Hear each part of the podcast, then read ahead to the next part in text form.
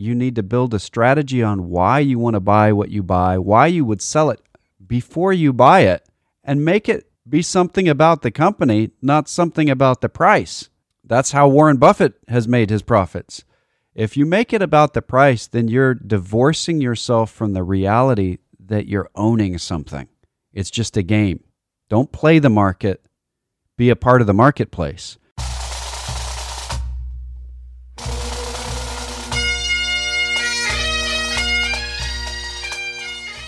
Once more unto the preach, dear friend. I'm not sure if I said breach or preach this time. Else close the wall up with our English dead. Feel like we're preaching a little bit about market manipulation and stuff. This is the Personal Wealth Coach. This is Jake McClure. On the line with me, I have Jeff McClure. We are together, the Personal Wealth Coach, and bald, and also bearded. This podcast is called The Personal Wealth Coach, and that's also the name of an SEC-registered investment advisory firm based in Salado, Texas. Now, the fact that it's registered with the SEC doesn't mean that the SEC approves or disapproves of anything, neither does the secretary, whoever the secretary is, and this tape will destruct after it's listened to. And the information that we do present in this podcast, we get from sources we think are very reliable, but we don't make any guarantees as to the completeness or the accuracy of that reliability or anything else. We just do the best we can. The information that we're providing during this podcast is not considered investment advice. This information is educational because investment advice means that we know exactly who's listening and we can custom tailor all of our advice to them. So prepare to be educated. We were talking about payments for order flow last hour at the end of the hour, and I wanted to hit that again. You have something to say, though. Well, I want to make it very simple. There's a lot of complexities to this. There's a lot of complexities to the options and the way they're done. But right now, for example, if you go to Robinhood and you buy GameStop or whatever, and Robinhood does not trade that stock on the New York Stock Exchange. They send it to Citadel or one of the other one of the other companies that does this called matching companies. The trade actually goes on at Citadel. And when you buy it, let's just say you buy a stock at $100. Citadel actually paid maybe $99.60 for that stock. And they sell it to you at $100. They made 40 cents on the trade. And since Citadel does, and Robinhood is doing a phenomenal number of trades, they make a tremendous amount of money at 40 cents a trade. You don't see a commission of 40 cents a trade, but it's happening anyway because there's a spread between buy and sell prices on stocks. Yeah. Maybe 3 weeks ago, we had a question about why somebody would spend many, many millions or billions of dollars to do ultra fast trading. Well, this is why. This is one of the reasons why. If you have money and you're ready to invest it and you look at a stock on Robinhood, there's no commission on that stock. That means that the quote that you're being quoted on the price has a little extra kicker in it that goes to Citadel or whoever is closing that trade because they're going to buy it so that they can sell it to you. Otherwise, Robinhood would have to go out and find a seller. Well, Citadel's already spent lots and lots of money on its quick ability to go out there in a very tiny fraction of a second and buy a stock, wherever it might be. They've built networks with other market makers so that they can scoop it up fast and then turn around and sell it to you with an absolutely known profit on that trade. Actually, Citadel originally started trading on the New York Stock Exchange and set up microwave towers and did all things to get quickly onto the New York Stock Exchange to buy and sell stocks. Then they realized they could buy and sell stocks themselves. In other words, you go to buy a share of whatever you want to buy. Citadel already holds that share or has a seller for that share and makes and match right there at Citadel, which is very, very fast. And basically Citadel and the other companies that do this now actually have a higher stock volume every day than the New York Stock Exchange or the Nasdaq. Yeah, what Citadel did was it, in essence, made another Nasdaq. Nasdaq was originally an acronym. It's not an acronym anymore. It was National Association of Securities Dealers Quotes, which basically was just a network of brokers that were saying, I'll sell it for this and I'll buy it for that. And that was being done electronically. Well, Citadel did that as well on their own, only it's bigger than the magnitude of trade, the volume of trade on the New York Stock Exchange on any given day. And what happens is Citadel then says to Robinhood, we will pay you so much per trade because we know we're going to make, if we're going to make 40 cents of the trade, we'll pay you 15 cents a trade, which is the commission in essence, to Robinhood if you funnel the trades through us rather than sending them to the New York Stock Exchange. So back to the original question. So now we've got what's happening here. This is a normal process. It's how Robinhood can go commission-free on its trading. They're getting paid, and people know they're getting paid somehow, but they really don't understand it. Okay, so that's one of the ways that a big broker-dealer gets paid, payment for order flow, because the order flow goes to someone, and the broker-dealer gets paid for it. Robinhood is the broker-dealer, okay, or some semblance of the broker-dealer. There's actually two entities. One's a broker and one's a dealer. We're just going to lump them together for the fun of it. Okay. The question that John sent in was, what happens if that goes away? If it's re-implemented where they don't allow payment for order flow, what's the impact on the market? Well, expect to see commissions back on your trades because they're still a for-profit company. E-Trade did not suddenly become not-for-profit. TD Ameritrade didn't just simply say, hey, we don't need to make money anymore. So the same disruption that occurred when Robinhood stepped up and said, hey, we're going to get our money this way instead of that way. It looks better to our customers. They look at the trade, which, by the way, the trades at that point that they started this were about 45 cents a trade. So it actually did bring down the cost of trading, because now it's somewhere around 40 cents a trade. You just can't see it anymore. If that goes away, you expect to see that come back, and you maybe even expect to see prices go up on how much it costs to do in a trade. Actually, this is going on in the grocery store, too. Oh, yeah. When you buy a can of soup, for example, and it's Campbell's soup, let's say you buy a can of Campbell's soup. There's no commission on that. There's just a price. Right. But there's also a spread between what the grocery store paid for the Campbell's soup and what you're paying for the Campbell's soup. The grocery store paid a little less, not much. They paid a little less, but that's not their major source of profit. In most cases, the grocery store's major source of profit isn't from that spread. It is from the fact that Campbell's pays them for shelf space. Yeah. It's like real estate rental. And that's payment for order flow in effect.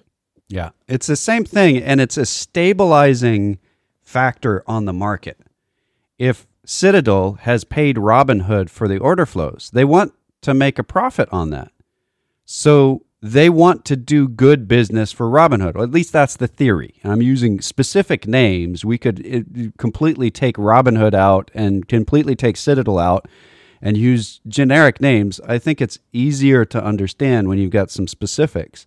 That whole concept is devised to make the market run smoother. When Robinhood had to stop trading on GameStop, and that made big news everywhere, Elon Musk got into it and said, why did you do that? Well, the reason is because all of the big broker-dealers said this is not an orderly flow of business.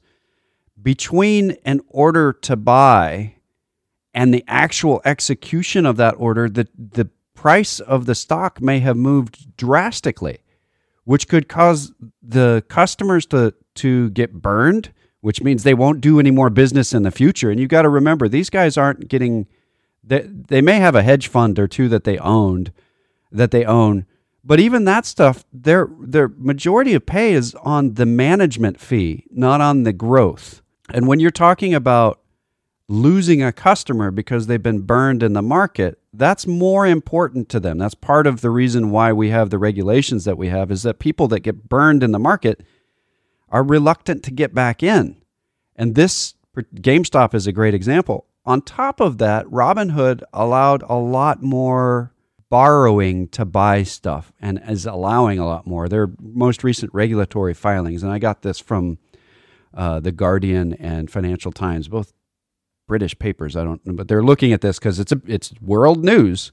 They're about the customer at Robinhood is about 14 times more likely to default on their margin debt than the same customer rating at E-Trade or TD Ameritrade, which means that these are people that don't really understand margin investing, don't really understand borrowing very well here, 14 times more likely. So Robinhood had to shut down trading in GameStop because a lot of their customers were trying to buy GameStop on margin. They were borrowing money to buy a stock that was skyrocketing so that they could supercharge their returns or something. It supercharges the risk, that's for sure. So the people, again, we're talking about Robinhood isn't actually doing the trade. They're facilitating the trade, but the folks at Citadel are like, hey, guys, if you're going to do that on margin, you need to back up that your customers aren't going to default because we'll be left holding the bag. So you need to come up with some extra cash as collateral, you yourself, Robinhood. So you've probably seen the headlines that Robinhood's raised $3.4 billion in cash by tapping its different credit lines. So protect the debt solubility, the solvency of the customers, Robinhood went into a lot of debt to cover them because Citadel doesn't know whose stock they're buying and selling. They don't know if it's Joe Bob from Texas or Eleanor from Connecticut. They just know it's a Robinhood trade. They don't know what the creditworthiness of the actual customer is. They're looking at Robinhood and saying, "Hey, you're taking on a lot of debt. I need to see some cash that you can come back and buy this if the market goes the wrong way and you wind up needing to pay us back for what you're buying." So that's what's going on. And man, that's a convoluted mess, but it's really not that different from the grocery store. GameStop is such a small portion of the market moves, but it's just been a very energetic discussion in all the forums, in media, and on the web. Probably, can I change the subject? Absolutely. The Labor Department came out with a new unemployment rate this week, and it didn't make a lot of headlines for a very good reason, but they did come out with a new one, 6.3%. It was 6.7 last month. So that sounds like things are getting better, except for the fact that if you read down through the report, the notes in the report say that change, that 0.5% change, represents primarily people dropping out of the labor market because they can't find a job. They're no longer looking. If you're not looking for work, you're not considered unemployed. So we really didn't change much. We still have about 10 million people who are looking for work in the United States, which is a lot of people. Compared with, for example, about 2 million people that were looking for work before the pandemic hit. So we've definitely got an unemployment problem. Theoretically, U.S. employers added 49,000 jobs in January. Now, this is after losing 237,000 jobs in December. So it sounds like, well, things are turning around. The problem is about 81,000 jobs were temporary hires, the new jobs. And temporary hires means I'm going to hire you, but I'm going to keep you for 30 days or 60 days, and that's it, and then you're gone. So we still have a problem in the labor area, and it's going to remain there as long as the pandemic remains in place. The difficulty is restaurant workers and other people like that are obviously out of work. The surprising thing about the labor report was that one of the top several areas where people were losing jobs, in other words, were people getting laid off. And we had about 800,000 people again laid off this last week, compared with about 200,000 before the pandemic.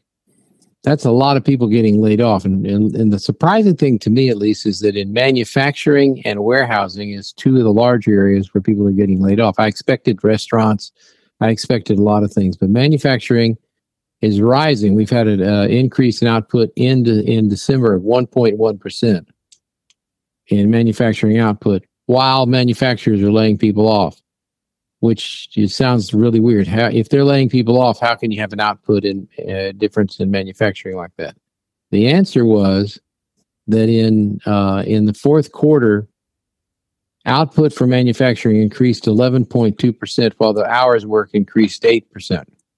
Now, that sounds like a bunch of technical, geeky stuff, but what it boils down to is manufacturing is producing more goods with fewer people, fewer hours, because they're laying people off. Now, it would be even bigger, except for the fact that people they're keeping, they're raising the pay on, which is why the pay seems to be going up across the board. How is that happening? It's not happening because they're sending things to China, because that wouldn't count in the manufacturing output in the United States. It's happening because they're automating. They're hiring robots, in effect, and they don't have to pay them workers' compensation, and they don't get COVID, and they keep working steadily. Now, and the people who are still working there in many cases are tending to the robots, which brings me, if I could, to another subject similar. Yeah, I've got one that kind of ties into that too. Yeah, go ahead. Amazon is one of the biggest hirers. It literally has millions of employees now, and many, many, many of those employees work in warehouses, shuffling stuff around. But Amazon is making a huge investment in automating those warehouses. So those jobs are, in essence, temporary. That's just something to keep an eye on as we move forward. And their new CEO in Amazon is focused on that area. He's focused hard on that area, that he wants to automate the warehouses. They put in new warehouses all across the country, and they're hiring people, because you can hire people quicker to move boxes around than you can put in, and they're less expensive to hire in the front end. But you can hire them and get them working fairly quickly, whereas it takes a while to automate a warehouse. But that's what they're doing. They're automating their warehouses. So what it looks like, we've got a trend going in the economy that's outside of the pandemic, that we're going to see fewer and fewer low-skilled workers find jobs, because more and more of that will be automated. This is underlying that as well. There is a move right now to increase the federal minimum wage to $15 an hour, which, even when you adjust for inflation, that's the highest wage per hour that the United States has ever seen. When in the 1970s, at the end of the 1970s, if we adjust for inflation, the minimum wage got up to about $12.50. Now, $15 an hour minimum wage we saw this already occur on the West Coast. So Portland was a great example of that. As a city, they implemented it, and then Washington and California implemented it. I think Oregon, too. I'd have to look at that. I can't remember. So pretty much the West Coast is a $15 an hour minimum wage, which makes sense because the cost of living there is a lot higher. But even so, what happened changed the way you order at McDonald's everywhere. The kiosk stations were tested in San Francisco after the minimum wage jumped up. So the reality is that the effort, this is like the unintended consequences, the effort to pay lower skilled people more money causes for-profit enterprises to automate or to outsource. I mean, that just, because they have to remain competitive on the selling market. Are you going to buy a $12 Big Mac? Well, you have to be pretty hungry. So they say, all right, it may be $15 an hour, but to pay that wage, we're going to have to raise the prices. But if we raise the prices and nobody else raises the prices, we're going to go out of business.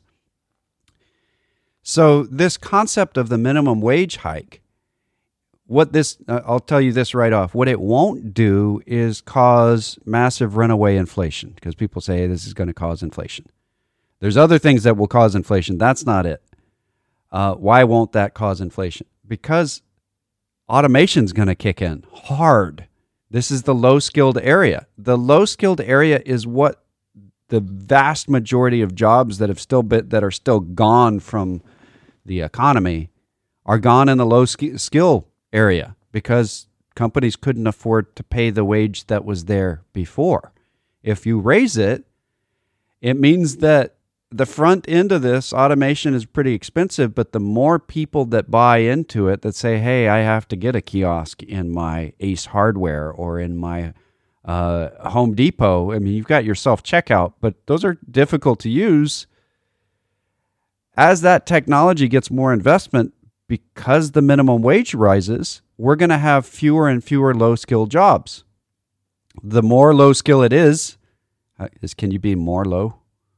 The lower the skill requirement, the more likely it is that gets replaced, because that's how disruptions generally occur. It doesn't start at the top end. Those are the hardest things to automate. I mean, how do you automate operations in surgery? You can do it, and they're working toward it, but that's a lot harder to go to than to automate a checkout or ordering a hamburger. So just expect more automation in the future. This is not a negative or a positive on the minimum wage. We've never seen a minimum wage this high, so we actually don't know what would happen to the economy. It would probably be a downward push on profitability for the service industry, which just doesn't seem to make a whole lot of sense right now. The service industry is already taking it right on the chin. There, that was my tangent on automation for you. It's, in theory, raising the minimum wage causes unemployment to go up. The Congressional Budget Office projected it, the economists project it all the time. It's funny, though, when you go actually look at the studies, and there were some done in Florida, and there were some done in several places where the local minimum wage was raised, they did not see an increase in unemployment. Now, I don't know the rationale behind that. I don't understand it completely, but what they found was that despite the fact that it was predicted that there would be, in each case, an increase in unemployment if you raise the minimum wage. Now, these weren't to $15, but the raises in minimum wage in every study that's been done so far, every actual study where you actually looked at it on the ground, employment actually increased. And the reason, the hypothesis, not the reason, but at least the guess at why employment did not go down is if you raise, now there's obviously a point where if you raise it, you're going to cause more unemployment. But if you raise, let's say a person working in a convenience store who's getting $7 an hour, you raise him to $15 an hour.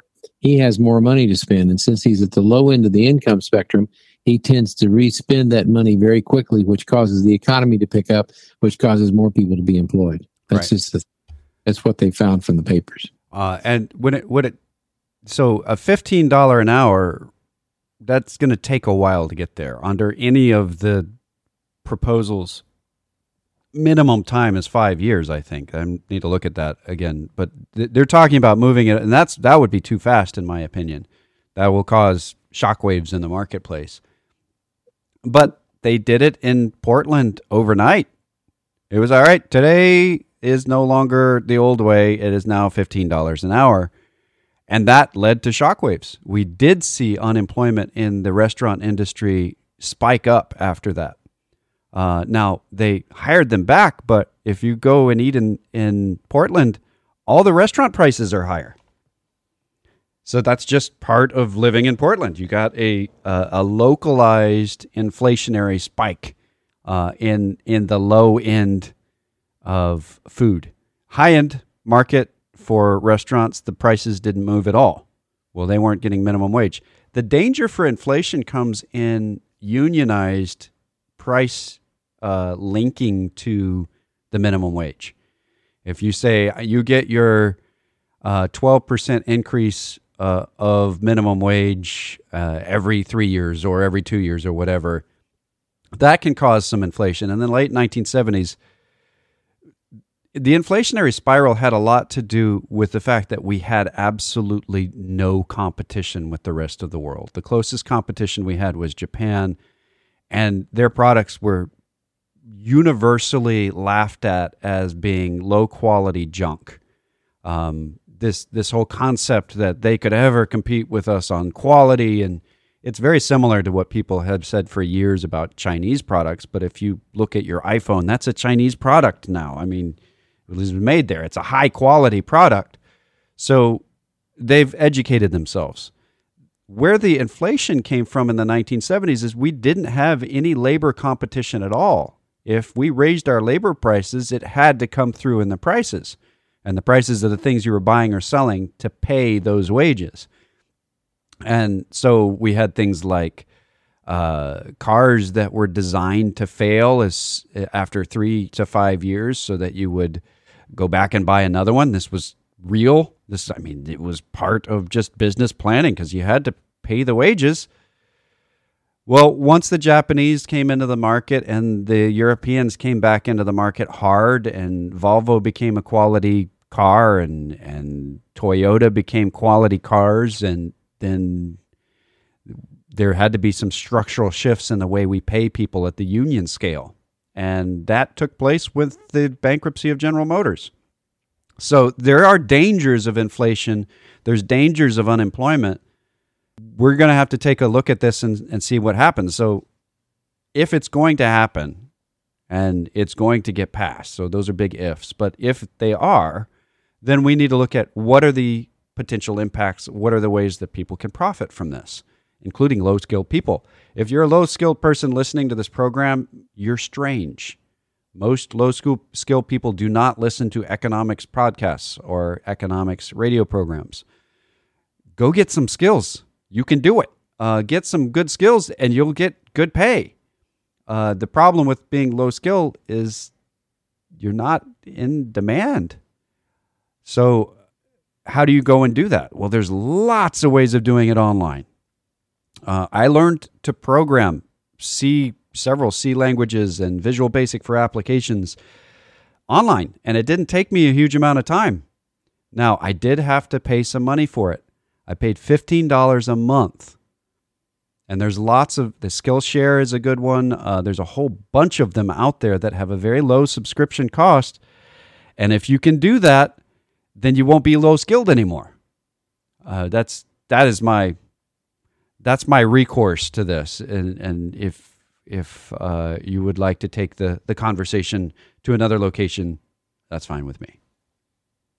Well, it really boils down to the fact that we're going through a change that is very, very similar to the change we went through 100 years ago. Low-skilled people normally operated behind animals, or they did manual labor in the fields and the agriculture. And it took, for instance, if you had a pretty good-sized farm, you might have 10 people working the farm. You might have 3 or 4 people working the farm.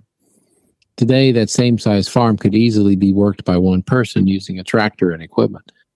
And that was what, in the 1920s, caused a great deal of upset. And an awful lot of agricultural workers were displaced. And there was actual depression in the agricultural industry. During the 1920s, in the 1930s, it got worse. This is coming. For instance, if you're a truck driver, of course, most truck drivers are older, so it works out. They're having a lot of trouble finding younger truck drivers, and that makes good sense because it's a dead-end career. Why is it a dead-end career? Because you can see that billions and billions of dollars are being spent by Ford, General Motors, and everybody else to create self-driving trucks.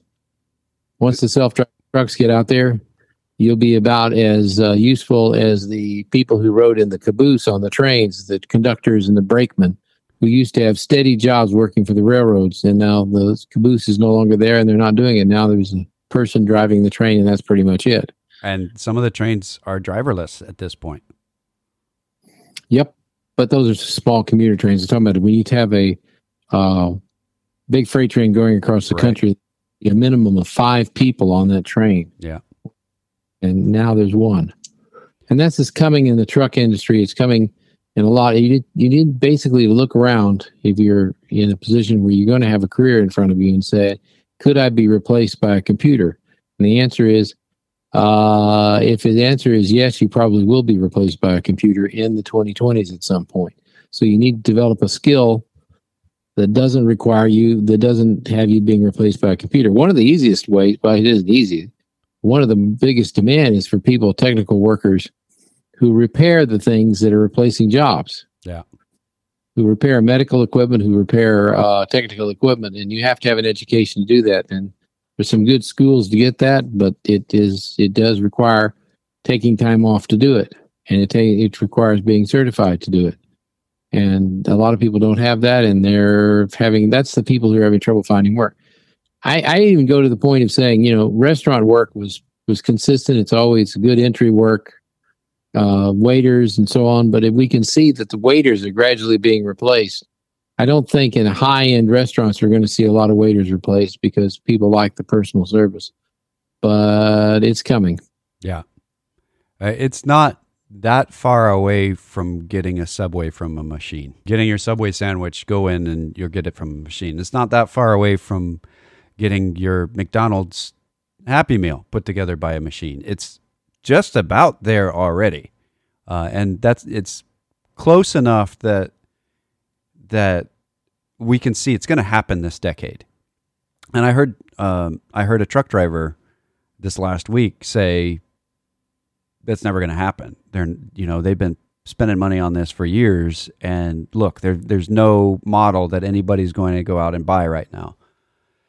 Mm-hmm. Yeah, my answer to that is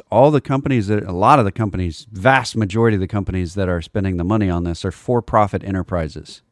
They are not doing it to waste money. They expect it to be the way they do business in the future. And if they're willing to put up lots of billions of dollars to do it, they're serious about it. That they don't want that money to be wasted, or they're going to lose their jobs. They're going to get fired if they spent that money. So do you think the CEO of General Motors wants to lose his job? I don't. There's a lot of pay there. So I would put that job security above your own when it comes to, will you be driving a truck in 20 years? I think it may be illegal for a human to drive a freight truck in 25 years. Well, maybe local delivery will still be in effect, but I don't think. And the other thing is, when those trucks get to their end of their road, because trucks now are capable of driving on the interstates and pulling into a warehouse area for unloading, where it can be transferred to smaller trucks for delivery. And that's actually happened already. It's kind of like if you were working on a farm behind a plow, and you used to plow on the farm with a mule, and you had steady employment. You said, nobody can replace this because there's no machine that can do this. You saw the Model T Ford come along and say, that thing couldn't possibly pull a plow. It couldn't possibly do the job. Well, you didn't take into account that a tractor can plow the entire field that it takes you a week to plow, can plow in less than a day. I just last week read you an advertisement from 1916 in a newspaper about buying tractors, and it was written directly to the farmers, and it was, give yourself an 8-hour day. And that was the statement, is that was unheard of. How do you work 8 hours as a farmer? You don't work 8 hours. You work from as soon as it's light to as soon as it's dark. You're doing work outside, and while it's dark, you're inside working. And this was a Fordson tractor, and it was one of the early ones. It was a big line for a while. But in the ad, it said, does 8 times the work of a single person. This was an early model tractor because it only drove at about 5 miles an hour. But within 5 years, there were tractors that were replacing 20 workers per tractor. And it drove a lot faster than 5 miles an hour. So just know this isn't the first time it's happened. And the Great Depression was the result of the last time, because we didn't re-educate our population. We didn't. And that sounds like a 1982, the book.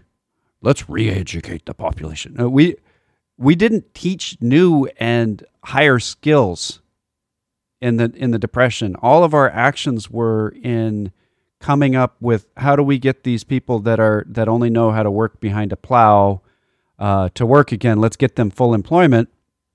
And what we did is we gave them shovels and said, let's go do the Civilian Conservation Corps, go build these monuments and make trails across over here. And it didn't teach them any new skills.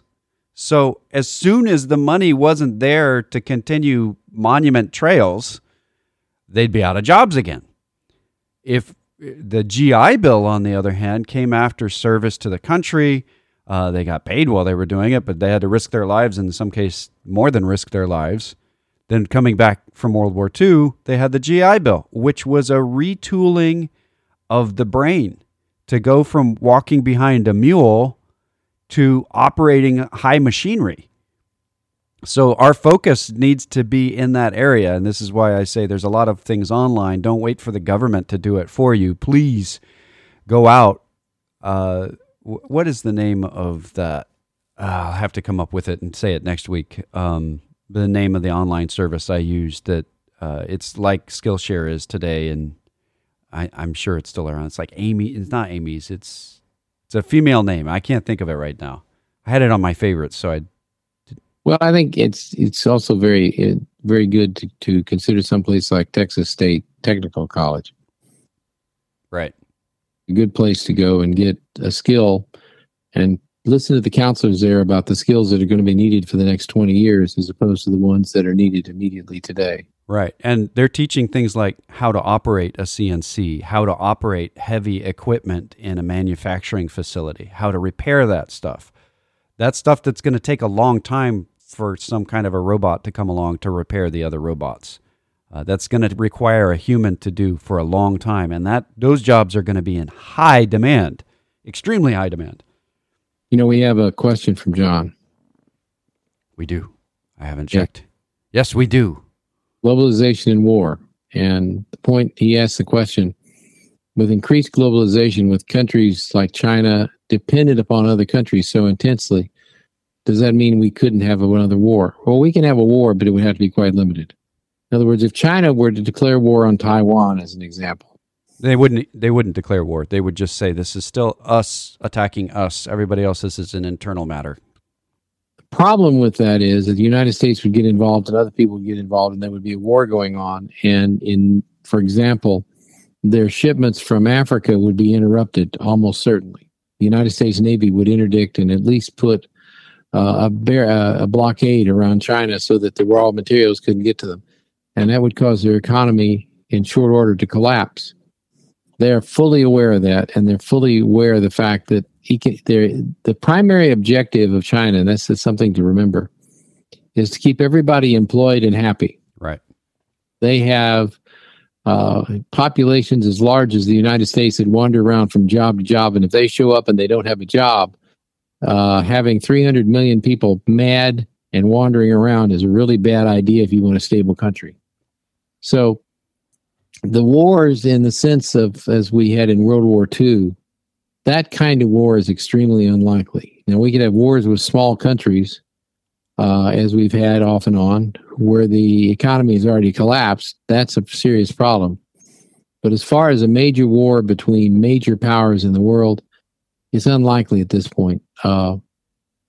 It would take an insane leader to do that. I can actually see, for example, Russia invading the Balkans or invading the states up there that they claim that they should have as part of their country because they've got a lot of Russians in them, if they didn't think it would result in a conflict with the United States or with NATO. Or China. But as far as a major war is concerned, we are so interdependent at this point in time. Yeah. That is. Now, just to give an example, and this is something I said last week, and I said it about Admiral Yamamoto's statement after Pearl Harbor, we've awoken the sleeping giant. When he's talking about the United States, and we attacked them, and now they're going to come, and the giant has awoken. He's going to come and get us. And I said, China is a sleeping giant. And I wanted to, you said something there that was really important. China is really, really short on raw resources. They have a fantastic workforce. They've been trained over the past several decades by Western people to create Western items. There are no longer simply Western items. They're global items. The Chinese are now making them as well, and they're making them at close to the same quality in some cases. The knockoffs aren't, but why was Huawei the first one to come out with 5G? Well, it's because they are now educated, they are now technically savvy, and they're doing the same things we are. They don't have the same level of innovation. That's a big thing because their intellectual property laws are not as strong. And they have almost no raw resources. They are short. They have no petroleum products. They have they imported 1.17 billion tons of iron ore in 2020. because they don't have any iron mines. We don't either anymore. I mean, we've got the places where we could go back to, but they don't even have the background layer of knowing that they have iron to fall back on in their own land. They have to buy it from other places, and they're mostly getting that from Africa, which means if they went to war with us, we would stop their iron and they wouldn't be able to create war machines. That is why the South China Sea is so important to them, and why they put the 7-Dash Line out there, and they're taking reefs and turning them into islands and putting armed forces on them and laying claim to a big chunk of the South China Sea. Very frankly, there's a lot of oil under the South China Sea. It hasn't been exploited, but it's there. And they recognize the fact that they are very dependent upon oil and will be for a long time. And they realize they have to import it, and it's very easily cut off. And as a result, they are trying to lay claim to a chunk of ocean where there's a lot of oil. So that if necessary, they could go drill the oil inside of China, in effect. There is a strategy in China to become self-dependent. Right. But it is very unlikely to work. That's the Belt and Road project that they have is part of that same thing. Basically, to take countries that are near China that have raw materials and make them so dependent upon China that even in time of war, they would still be available to draw material in. By the way, this is the same philosophy that got Japan into World War II. They don't have enough raw materials. They don't have any significant raw materials in Japan. So they because they felt threatened, they went out and started conquering China and conquering in the South China Sea, with the purpose of securing areas where the raw materials were so they wouldn't be capable of being cut off. So we have to manage this very carefully, and hopefully the people in Washington are smart enough to do that. Yeah, this is, if China understands a thing, it is supply chain. And they recognize that they're the middle of the supply chain. They're the manufacturing part of the supply chain, and they still need customers to buy that stuff. And they still need to buy the raw materials. And if either of those two is shut off, they are not capable of subsisting on their own commerce. They are not a fully consumer-based economy. And when we talk about, I've heard a lot of libertarians say, why are we a consumer-based?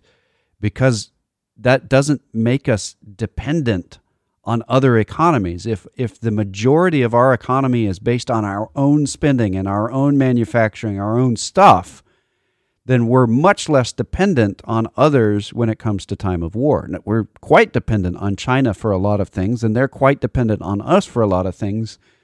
I wouldn't say that makes us immune from war, though.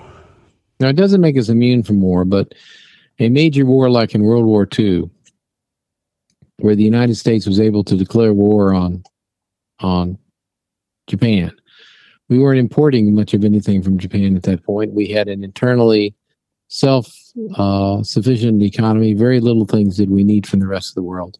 And by the time we declared war on Japan, we were also declaring war on Germany, and Germany had been at war long enough that we, again, weren't importing a lot of stuff from Germany. We'd already put sanctions on Germany for thises and that's, and so we simply didn't have a whole lot of stuff we were buying from them. So it's easy to go to war with people when you're not doing business with them. So the point is that at this particular moment in time, it'd be very difficult to have a war for a major power in the world, because the major power needs so many items from someplace else. We can have wars, but they'd be relatively little wars, which is like we've had since World War II, localized wars against small countries. Where we didn't alienate the people we needed for supply. Now, the United States is also working, for example, on getting its economy. As a matter of fact, the president set up a commission to look at the critical items in our economy and where we get them, and find alternative sources in the United States, if possible, that we could fall back on in case they were cut off. The Chinese are doing the same thing. It's going on all over the world. But if you're going to have high growth in an economy, you buy from the cheapest source. And the cheapest source for many, many things is going to be someplace else, no matter which economy you're in. We export a tremendous amount of things that are high tech to China. And China's economy would not function without buying things from us. A simple fact is food. The Chinese like to eat pork. Makes them really happy. And as their the economy improves and their income improves, they eat more pork. Well, the problem is they don't grow enough soybeans and don't have the capability of growing enough soybeans and still feeding their population to feed their hogs. So where do they get their soybeans? Mainly from the United States. So this is the way things are today. Now, if you see things going the other way, if you see a country that tries to become totally self-sufficient, where they can declare war on somebody, a major power, and not have their economy devastated, that's when you start to worry. But so far, we haven't actually seen that happen. We do. We've been talking a lot this hour. It's like we like to talk or something. If you would like to ask us a question during the break or after, we have email addresses available, and we're waiting on some hardware to get in so that we can start taking phone calls. We've got this set up, we hope, in a way that'll work. If you would like to email us questions about the last 10 minutes of the program, jeff@tpwc.com or jake@tpwc.com. That's Tango Papa Whiskey Charlie, or The Personal Wealth Coach. And we'll be back on the other side of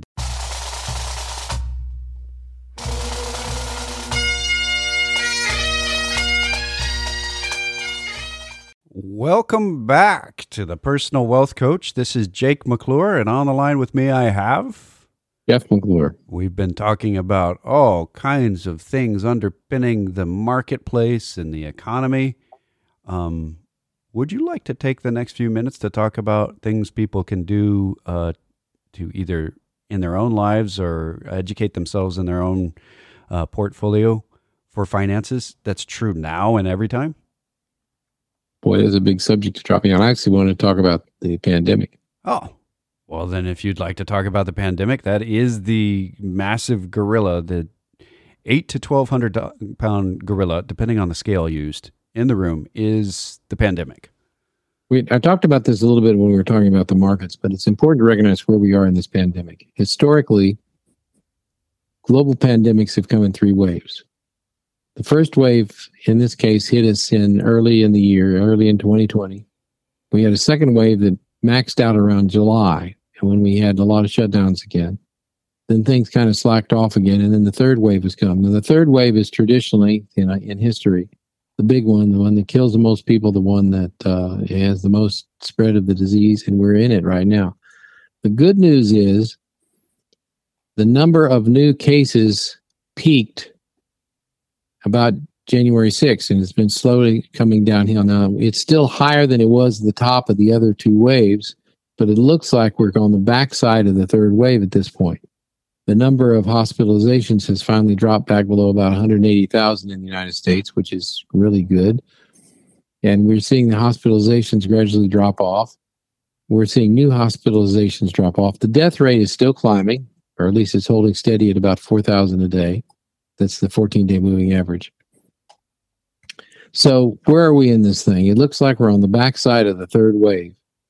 We'll probably accelerate the downhill slide as far as new cases and new hospitalizations and eventually deaths because of the vaccines that we're putting out in the economy.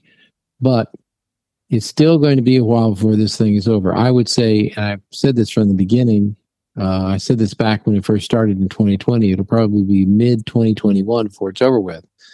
And when I say over with, it won't be completely over with, but things will return pretty much back to normal by about the middle of this year. And it's just a matter of being patient. One of the things we've done, and this is something that I've noticed anecdotally, is more and more people are wearing masks. And I know that there's people who object to wearing masks, say it doesn't do any good. But there's a host of studies out there now that show that when you have a number of people and people do wear masks, it does reduce the transmission. There's still a threat out there from the new variant of the disease, which is now in both new variants of the disease are now in the United States are spreading internally. The new variants are much more contagious, and they seem to have a higher death rate. But if we can, because of the increased mask wearing, the increased care that people are taking of staying 6 feet apart, and the vaccines, I think when the new variant hits us, it should not cause a big increase in new cases or hospitalizations or deaths.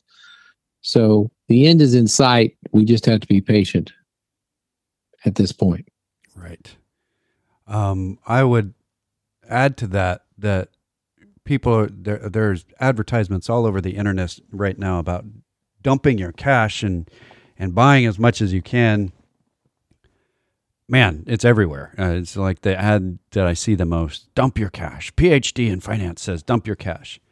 What I would say about that is bunk.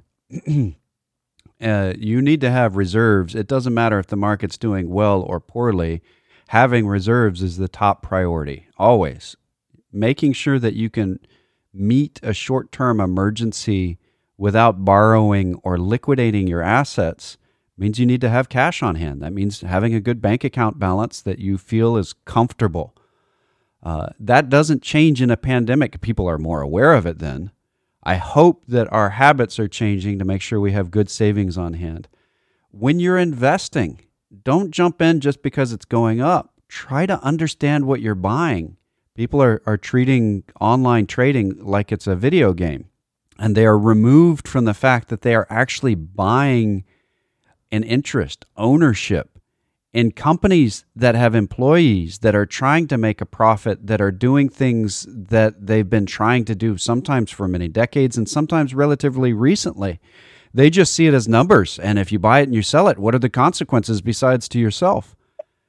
That's not good long-term investing. You need to build a strategy on why you want to buy what you buy, why you would sell it before you buy it, and make it be something about the company, not something about the price. That's how Warren Buffett has made his profits. If you make it about the price, then you're divorcing yourself from the reality that you're owning something. It's just a game. Don't play the market. Be a part of the marketplace. Keep your reserves up. And we're about out of time. If you would like to contact us off the air during the rest of the week, for the weekend, we've got voicemail, real live people during the weekend, weekdays. There's a local line at 254-947-1111. Or you can reach that same line toll-free 1-800-914-7526. That's 800-914-PLAN. You can go to our webpage, thepersonalwealthcoach.com or tpwc.com. You can read our newsletters there, sign up for the newsletter. You can download recordings of the radio program and podcasts going back lots of years. You can email us directly at Jeff or Jake at tpwc.com.